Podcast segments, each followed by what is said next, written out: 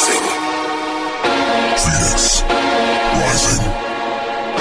Arizona Sports is proud to present the Uprising Podcast, hosted by Kellen Olson. Kellen Olson. Uprising Podcast.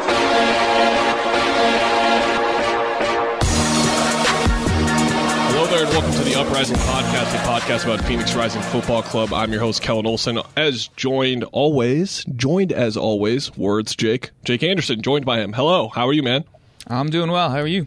Doing well. Special guest today. Been a while since we had one in. Uh, a good one to have on, one of the leading goal scorers for the club. Although there are a couple people up there to be sure with the amount of goals being scored. But Adam Jahn is one of them, putting them in the back of the net. Adam, how are you doing today? Hey, I'm doing good. Thanks for having me. Yeah, no problem, man. Just wanted to start off and get your impressions of how the season has gone and, and your time in this um, in, in this sport. Have you ever really been on a tear like this as a, as a team before in a season? Because this is pretty uncharted waters for this league. But just in your time playing, have you ever uh, the amount of wins in a row right now and the the dominance in such games has been really impressive. Yeah, I mean, it really has been. I don't think, not since my AYSO days, have I seen a team win this many in a row. But, uh, yeah, it's something to behold for sure. Uh, you know, having played six years already, like, and knowing how hard it is to win on the road, just to string together this many wins with half of them, or, or six out of 13 on the road is, is, uh, is really, really cool.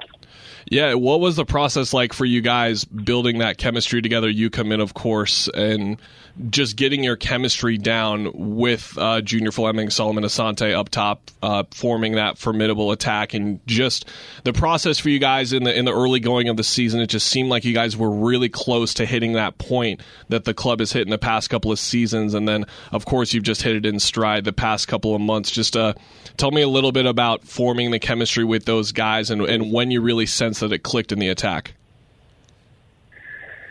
Yeah, I think uh, I think it just took a little longer than everyone hoped for to, you know, get used to each other and and get comfortable playing with each other and knowing everyone's tendencies. And I know early on, um, when things weren't going well, we were trying different things, and then I think it finally just clicked.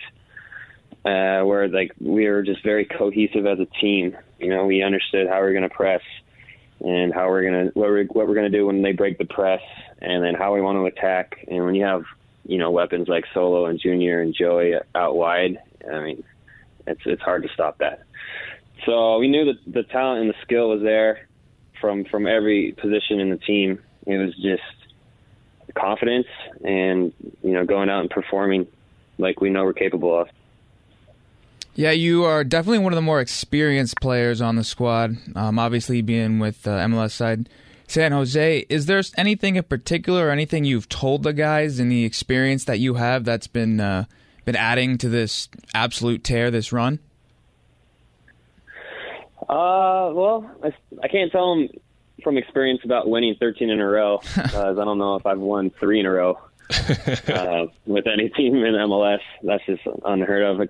I guess LA Galaxy did it a couple couple years ago with a guy named Beckham. But um, no, I think it's just how I what I bring to practice and just you know day in and day out how I carry myself. You know, just from what I've learned in my my previous years, um, really helps like guys that um, kind of can can follow by example. Yeah, I'm uh, I'm not the most vocal guy in terms of uh, leadership, but I do uh, I think I'm a good leader by example. So I think that's one of my strengths I bring to the team. Wanted to ask Definitely. you uh, about playing with Solo specifically. He, he just seems like the type of player who can really instill confidence in everyone, but more specifically, obviously, a striker, just with how often he creates chances. What is the thought process there in terms of you see him out wide and you know you have space in the middle and just knowing that eight nine times out of ten he's going to be able to find you and what that can do for your mentality in terms of scoring. Oh man. I mean when when he gets the ball i start licking my chops. Like it's there's a really good chance it's going to come to me. You know you, you can't you can't defend you can't defend him. And um, with that threat, and he draws so much attention to him. Uh, I just kind of reap the rewards from that, and uh, we've we've gotten a pretty good understanding of, you know, when when he's going to beat his guy and come inside, or whether he's going to stay out wide and cross it. So, um, knowing knowing kind of what he's going to do, or having a good guess of what he, he's going to do, gives me an advantage against the guys in the, the center backs. But yeah, Solo is amazing, and uh, I hope he gets to 2020. I think he can do it. And that's crazy that he actually can, right? it's, it's insane we're yeah. talking about it, but he can actually get there. Absolutely. Yeah, you guys are on pace to break uh, beyond number of records that we can even count or talk about. But uh, in terms of what the winning does uh, in the the standings and the table, you guys are obviously at the top in the entire league, and, and should that finish, you'll win the, the Supporters Shield and get home field throughout the playoffs. I've been asking the guys. I asked Rick about it. What would that mean to you personally to to win that Supporters Shield? I mean, that would, it would be amazing, and it was one of our main team goals before before the season started to win the support, Supporters Shield so that we had home field advantage. Because Rick pointed out, every team that's won the USL Cup was playing at home. So you you get you get to that point by being the best team in the league and hosting in the playoffs. So uh, that's been our goal from day one, and and uh, uh, we're we're we're we're on track, but we know nothing's guaranteed, and we have to keep pushing and even be hungrier than ever. You know, as soon as you get complacent, you've already lost.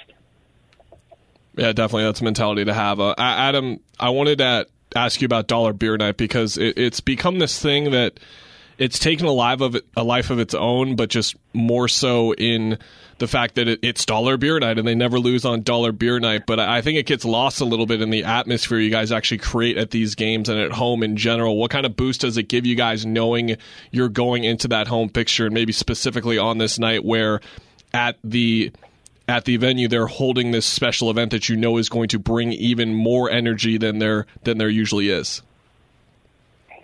Yeah, I, yeah. I mean, it gives us immense confidence. You know, there's the added buzz from you know Barstool Sports or Bud Light, even on on all the social media platforms. Just more attention to the games.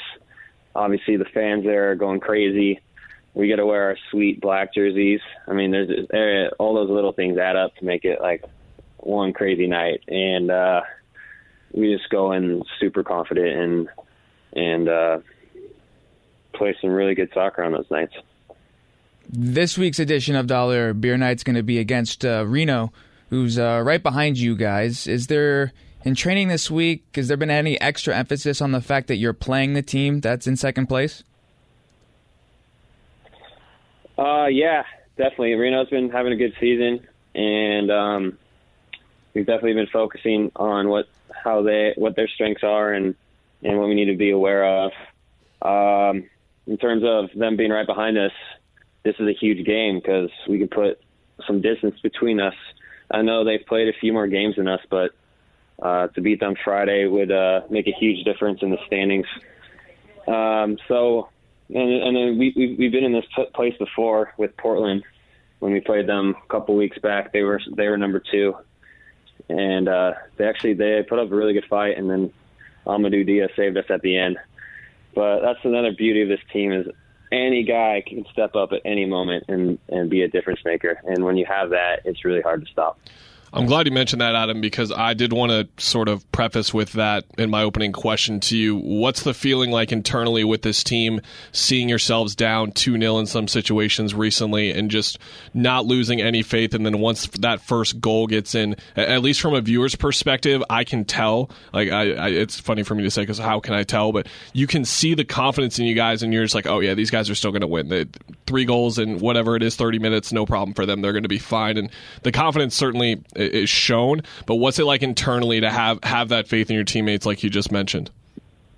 hmm Well, internally, we we make a point of just acknowledging and being proud of the fact that on this streak and the, during the season, we've we faced a lot of adversity in a lot of different ways, either playing down a man or being uh, goals behind and playing in some tough tough environments. And so we just, especially before team before games in the team talk, Rick will remind us, you know, uh, just have confidence in yourselves, and no matter what happens, you can you can fight your way back out of any hole and and uh, get the result. So we we truly believe that, and I think that's helped us um, in the last few games where we may not have been playing our best, but at the end of the day, this is a results business. Doesn't matter how you win, as long as you win. Speaking for uh, the defensive side, um, you guys have allowed a goal the last couple matches, but you do still lead the league in clean sheets. Um, as a forward, the team's number nine. You have a defensive part of your contract that uh, every time there's a the clean sheet, you get a little bonus on top. Um, is that uh, maybe a reason why you lead yeah. the team in yellows? I'm sure there's a correlation there. Um, shout out shout out to my agent for thinking to, to put that clause in. Um, and I'm not gonna lie, I, I do uh, I do have some added incentive in the in the 70th minute and then later in the game to keep the shutout if we if we do have the zero at that point. Uh, but yeah, in terms of yellows, I think I started the season with a bunch of them, and then I kind of uh, consciously made an effort not to not to get any because I didn't want to uh, get a suspension. And then um, this last yellow um, against El Paso was more kind of like I think we weren't.